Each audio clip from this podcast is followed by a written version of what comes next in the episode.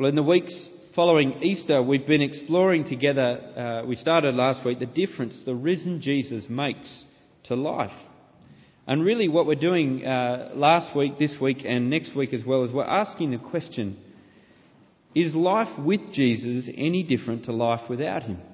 Does it actually make a difference that Jesus rose from the dead and that we believe that we know it? Last week we began that by looking at Luke 24:34 and seeing that great moment when that couple walking on the road to Emmaus, whose hopes were dashed, who'd been following Jesus and had seen him crucified, discovered that he had risen from the dead. That great moment as they raced back to tell the others, it is true, the Lord has risen. This week we continue to explore that and to ask, does it actually make a difference to our lives, the nitty-gritty of our lives, the small details? Is it anything more than just a big picture reality? Last week we saw for the couple it made a huge difference. Their dashed hopes, their expectations that had been not fulfilled were at last fulfilled, that their hopes were delivered and even broadened by the fact that Jesus had risen from the dead. And that is true for us as well. If Jesus has risen from the dead, and it is true, as Luke 24 says, then it means that he and not I am king of this world. He is king. He is in charge. And it means that no aspect of my life, not even the small details, is untouched by his lordship. Everything changes. If he has risen from the dead, if he has been enthroned king of this world, then everything I do is under that king. But I suspect it's easy for us, even for someone who knows that Jesus is Lord, to assume that most of our lives is actually unaffected by that truth. Yes, it's true in the big picture. We know it's true and it's of great comfort. But does it actually change the small details? Things like our working lives, things like the way we relate to each other. Does it actually make a difference? If you are heading off to work tomorrow, does it change anything that Jesus has risen from the dead? And today we're going to explore that it makes a huge difference. We're going to see that through the words of a very old sermon, some 3,000 years old. We're going to look at the first few chapters of Ecclesiastes, and it's worth turning to that now if you haven't got it open. Page 668 of the Church Bibles, page 668, Ecclesiastes. We're going to use this part of God's Word to see that the fact that Jesus has risen from the dead has changed everything for us in terms of the way we go about working, the way we go about labouring, toiling in this world. And just while you're finding that page, let me say a couple of things by way of background about this book. As I said, it was written some 3,000 years ago, and Ecclesiastes, the title of the book, is a Greek translation of a Hebrew word. I'm not very good at Hebrew, but I'm going to give it a go. If there's any Hebrew scholars, you can tell me how I went. It's Koheleth is the word that's been translated into Ecclesiastes. And really what it means is where we get the word ecclesia from, the idea of church. It means to gather people together. And so Ecclesiastes really is referring to the one who does that. He has gathered people together to say something. He is the preacher. Now, the one who's gathered these people together, the nation of Israel, as we see in this book, we're told in verse 12, is king over Israel. It's the king who has gathered his nation together, and we're told in the very first verse that he is the son of David. And so I'm taking it that this is Solomon who is speaking. He is the one who has gathered his nation and really the whole world to hear something that he thinks is of deep importance. And what Solomon does for us in the first two chapters of this old sermon is he reflects on an issue that is deeply relevant for us, the whole issue of our work, what we do with our lives, what we labour towards. And the phrase that he uses again and again in these chapters is our labour under the sun. That's how he describes our work. And I don't know about you, but I think the whole concept of our work, what we do, is pretty much the defining characteristic of the modern human. It's one of the first questions we ask each other when we first meet someone. What do you do? And by what do you do, we mean what's your job? What's your occupation? What do you fill your time with? And most of us have been asked that question so often that we've got our answer perfectly worked out. You know, I'm in sales. I work for the government. Or if you're a member of this church, generally the answer is I'm a doctor. Seems to be the answer that I've got most often when I ask the question. And so we know our answer. We've worked it out. But let me ask you another question. What if someone asks you that question again? What do you do? And you reel out your answer that you've worked out exactly what to say, and you're describing a little bit about what you do. And they say, well, that's utterly meaningless and futile exercise, isn't it? Your job is a complete waste of time. How are you going to respond? You are wasting your life. I mean, I don't know about you, but I'd be deeply offended if someone said that to me. I mean, is it really the case that when we get up tomorrow, those of us who are working tomorrow, that the task that we have in front of us is completely futile? That it's like chasing the wind, the book says, like trying to catch the wind, but it just keeps getting through our hands. There's nothing to it. Well, that's Solomon's contention. Let's have a look. Verse 3, he asked the question for us. What does a man gain from all his labour at which he toils at under the sun? What's the point, he says. And by under the sun, I think what he's saying as we go on is he's saying, well, if you take God out of the picture, if you think you're just working and that's all there is, there's nothing more than just the sun above you, that's as big as things get, what's the point? Why would you work so hard? And what Solomon wants us to do is he wants us to take a step back from the rush of working life where one day sort of folds into another, and say, why bother? Is there an answer to that question?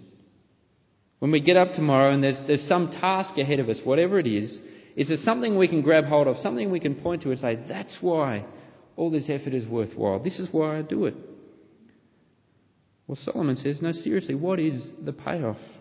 What's the gain from my work?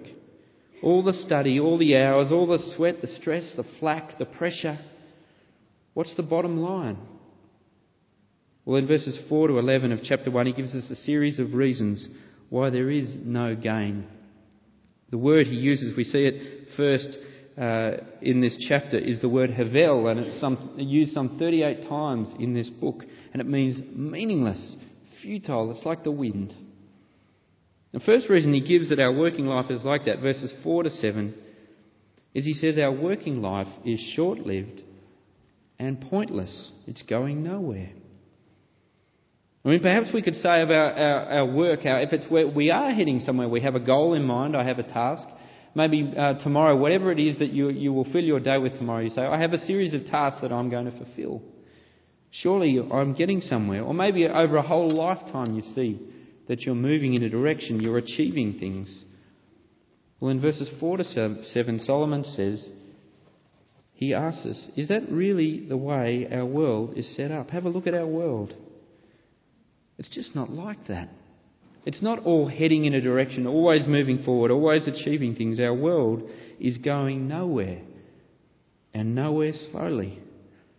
The sun rises, the sun sets, and it hurries back to where it rises. The same goes for the wind, verse 6. The same goes for the streams, verse 7. The whole thing is set up to just go round and round and round in circles. And Solomon says our working life is no different. You know, the image here is almost like one of those a mouse on a wheel, a treadmill, and it's powering, it's working very hard, but if you step back, you see it's not getting anywhere, really. But making it even worse, you see there in verse 4, is that the world in which we work in, this sphere in which we work in, is far more lasting than even we are. The earth remains and we just come and go. The mouse on the wheel is replaced, but the wheel keeps spinning. Solomon goes on in verse 8 and he says, if you're labouring just under the sun, if you take God out of it, here's another reason why it is in vain. In the end, it is tiring and unsatisfying.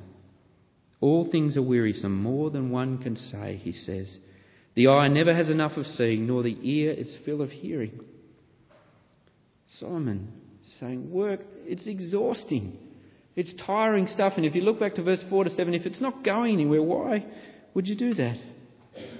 And we know that's true, isn't it? Work is hard work, it's exhausting. You get to the end of a day, the end of a week, and you sort of collapse over the line. I was thinking about it this week, and there's all sorts of different things that we do, even those who don't work full time, whatever it might be. Our life is exhausting. I was reflecting on Liz, my wife's average week and her year so far, and I think the more I think about it, the more exhausting I see how it is. This year she has changed more than 1,100 nappies And that rate has gone down significantly since Finn moved out of nappies. I've changed a few, I promise. Quite a few. But there's always another one, isn't there? There's probably one right now at 50 Brooklands Crescent being changed. She's made more than 300 meals and is heading towards lunchtime. She slept more than 7 hours and yet she's still tired. And if you do the maths on how many days it's been this year, you'll realise why she's still tired if it's only 700. But you can look at that and you can say, yes, you're achieving something, but it's exhausting and it never ends. There's always more. And that's what Solomon's doing. He's ripping back the romanticism of work and he's saying, actually, it's just exhausting. And if it's not really getting anywhere, why would you do that? He goes on, another reason, verses 9 and 10, he says, our working life under the sun, we're not actually making anything new. I mean, surely that's not the case. I mean, isn't work like the Walt Whitman poem, the powerful play goes on and you may contribute a verse? I've got something to contribute, I'm doing something. Well, Solomon says, my verse has already been written. I'm a cover band, a karaoke singer at best. There is nothing new under the sun, he says. And finally, verse 11, he gives us another reason. He says, there is nothing significant, nothing that will be remembered about our labour under the sun. I don't know about you, but I'd hope that my work will be remembered, that it will stand the test of time, that those who follow me there will be some gain from what I do, there will be some lasting effect. But Solomon says, even the works of the great ones, even one like Solomon, the actual changes he made, the things he did, they disappear into time. The remembrance of men of old and even those who are yet to come, there is no remembrance by those who follow. And so there's Solomon's assessment of labour under the sun. There is no gain. It ends up being directionless, tiring, unsatisfying, unoriginal and easily forgotten. Talk about bursting the bubble. Is that fair? I mean, is that really the case? I mean, perhaps we'd say, well, if Solomon had a job like mine, if he worked in the 21st century, then he wouldn't be so swift to say this. If he knew the gains that I know, then his tone would be different. And so well may we as workers say that this needs further investigation. I mean, of course there's gain. Why else would I bother? That's my gut reaction anyway. And we could probably go around this room and list a whole series of things that we say are gains from our labour. I'm worth something.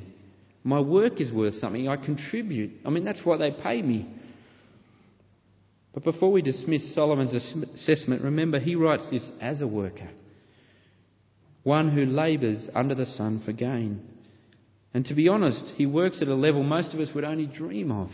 He's the king. I mean, if there was ever a man who would know if there was gain from working under the sun, he would be the one. And so what he does for us in chapter 2 is he says, well, let's test some of the gain, some of the things that we would say make work worthwhile. And so he goes through a series of them like an experiment to see whether they live up to expectations. The first one in verses 1 to 3 of chapter 2, he says, well, what about pleasure? You know, what about the enjoyment of working hard? And even the enjoyment, the pleasure we can have from working hard. You know, we make money and we can do things with it. And the whole concept of working for the weekend, you know, you work through the weekend, you think, you know, on Friday night I'm going to have a great meal with friends, I'm going to have great food, great conversation, great laughs. I mean, surely that makes it worthwhile, the pleasure we can have. Or seeing a good movie or an overseas holiday, you know, you think 2 months' time I'm going here and you work towards it. Surely that's gain. And there is joy in those things. But Solomon's question to us is, despite the joy that comes from pleasure, is that really the thing that you hang your hat on, that you say, this is what makes it all worthwhile? In verses 4 to 6 of chapter 2, he gives us another one. What about building something? Being able to show something for your labour? Perhaps we'd say that's gain. I mean, I can build a house. Chip away at it, you know, save money over time and slowly build the dream home or buy the bigger home when another baby comes along, or slowly redecorating a house with new furnishings. It's fun, isn't it? I mean, I don't even own a house and I love doing it. 50 Brooklands Crescent. I think we've changed the arrangement of the lounge room, the couches, the pictures, everything about 20 times since we've been here. Or Liz has got me to change it 20 times since we've been here, and I love it. I'm not sure how that happened. Somehow, over these years of being married, I went from someone who had no interest in soft furnishings and homewares to being deeply interested in it. And I don't know how that happened, but I love it. And there is joy in that, you know, creating the perfect home.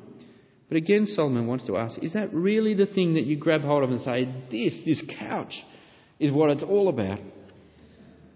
Because often the things that we work hard to build don't work out, do they? I think of my parents, and I love my parents, but they've bought this wonderful house a few years ago on the northern beaches of Sydney. Just amazing location. Pool in the backyard, huge garden, rooms for everyone in the family. We've all left home. I'm on the other side of the world. No one lives in the house.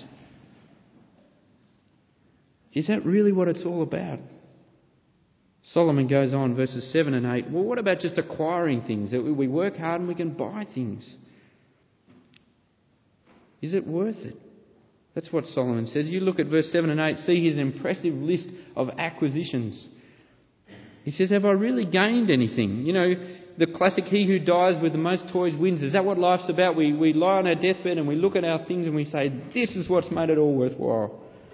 Surely not, says Solomon. Well, verse 9, he gives us one final possible gain. He says, well, what about reputation? What about being great in your field? World class. Well, he says, I become greater by far than anyone in Jerusalem before me. Muhammad Ali is probably the greatest boxer of all time, or at least he has the biggest reputation. And yet hear his take on his amazing career. He says, it's just a job. Grass grows, birds fly, waves pound the sand. I beat people up. It's just a job. Even the great ones say that. Can reputation be really what it's all about? And so there's Solomon's experiment of trying to find gain from all his labour under the sun. And in verse 10 and 11 of chapter 2, he reminds us, look, I've thrown my heart into this. I've given it everything. I've explored all of these things to the absolute end degree. And yet, verse 11, when I surveyed all that my hands had done, what I had toiled to achieve, everything was meaningless. A chasing after the wind, nothing was gained under the sun. His experiment has failed. None of them have delivered real and lasting meaning, something worth holding on to. And yet, let's face it, all of them, or at least some of them, we're tempted to say, this is what I work for. Well, Solomon has one last attempt to find gain from his labour. He says in verses 12 and 13, well, what about wisdom? What about growing in knowledge and in understanding, working towards that? And again, there is gain in that, it seems. It's better to be wise. In the same way, light is better than darkness, he says. It protects us. We can work by it. We can understand things, see things clearer. But chapter 2, verse 14, and for me this is the absolute key. This is what renders all other gains before it meaningless. You see what he says? The wise man has eyes in his head, while the fool walks in darkness. It's better to be wise. But I came to realise that the same fate overtakes them both. The wise and the fool both die. The hard-working and the lazy man both die. You know, we can work hard. We can even enjoy working, find pleasure in it with what it affords us, build a great future, collect beautiful things, be well regarded. But death changes that, doesn't it? Now think about all the gains that we've gone through. There is no way of living and working under the sun that death doesn't take away in an instant. And here we have the king speaking, and yet he looks and he says, the king and the commoner, the wise, the fool, they all die. And seeing this, he asks, why bother? When the only certain outcome is death. And we know this, don't we? We know that's the case, but it doesn't seem right. And we look at it and we go, it's all twisted, it's all broken. It's no wonder he says in verse 17, I looked at it and I hated life. Hated it. It's no wonder that Jesus of Nazareth, as he stands at the tomb of his friend Lazarus, weeps with anger. It's not the way it should be. And if you think for a moment of the events of this past week at Virginia Tech in the US, those 32 students killed. Why? Think of all the work that has gone into those lives, all the things that has led up to that moment, all taken away in an instant. Why? Solomon looks at life and he hated it. It's all broken. You know, Ecclesiastes is regarded as a negative book, and you can see why, can't you? It's one of those books we start to read and go, ooh, maybe not this one. I mean, to focus on death seems a pretty negative thing to do. And so what we do in our world is we'd rather say that life's a journey. It's all about the journey, not the destination. But I want to say in the end, that is a completely negative philosophy, a philosophy of complete despair. A life we live where we have no idea where we're going. You know, it's like being on a train somewhere. We might be heading to Auschwitz, or we might be heading to the south of France for a holiday, but we're not even going to ask the question. I'm just going to enjoy the buffet and the food carriage and the view. Well, after death has done its work, our journey, our life's work, is meaningless. Well, how do we respond? Well, as we come to consider our response, let me remind you again of that amazing testimony in Luke 24, verse 34. The wonderful declaration, "It is true, the Lord has risen." You see, Solomon in chapter 2, verse 14, laments that human destiny is fixed, that we all die.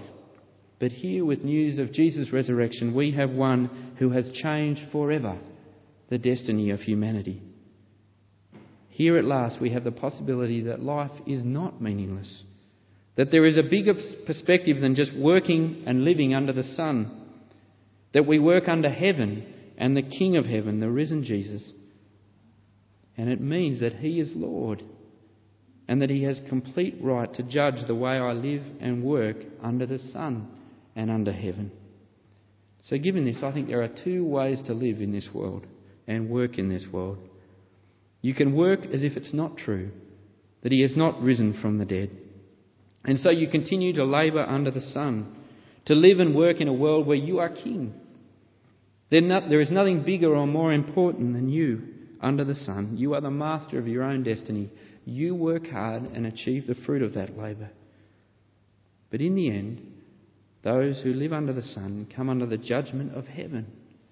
Because it is true, the Lord has risen, and his judgment on a life lived in rebellion to his lordship is death, and it renders all our work meaningless.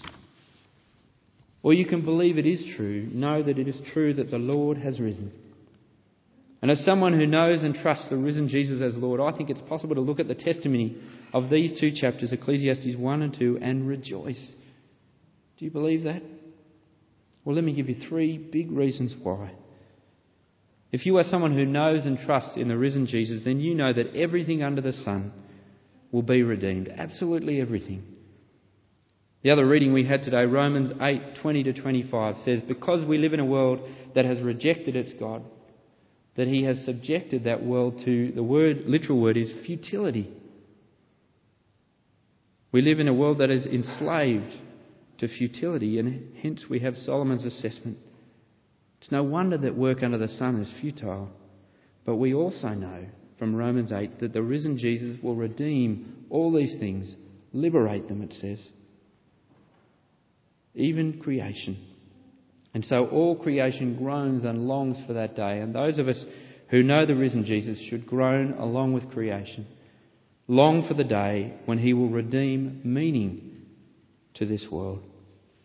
Second reason is that you and I know that Solomon's declaration that there is nothing new under the sun is no longer true. There is something new under the sun. You, as a believer in Jesus, are new. 2 Corinthians 5:17, those who are in Christ are a new creation. The old has gone, the new has come. Those of us who are in Christ have a new and living hope, says 1 Peter 1. And we look forward to the day that Revelation 21 tells us that our Lord will make all things new. And finally, and perhaps most importantly for our reflection on our working lives this morning, you know that your work, your labour, is not in vain. Ecclesiastes 2:24-26 says to us, even the work we do in this world, the work with our hands, the work you will do tomorrow, is a gift from God. It's to be taken with humility and rejoiced in it. There is great joy in our work, and we've seen that as we've gone through. But we know that that's just the beginning of the job, the work that we have been given. We know we have a far more important occupation. Philippians chapter 3 tells us that our work as Christians is to work out our salvation, to work at knowing Jesus, which Paul says all else is a loss compared to. Every minute you spend getting to know Jesus better is labour not in vain.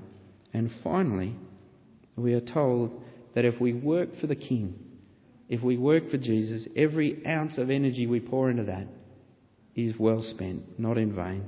Working for a kingdom that will last forever, for the glory of that King, working for the expansion of that kingdom as we see forgiveness and hope go into this world. So let me ask you that next time someone asks you that question, what do you do? If you are someone who trusts in Jesus as Lord, try this. What do I do? I'm in the business of making all things new.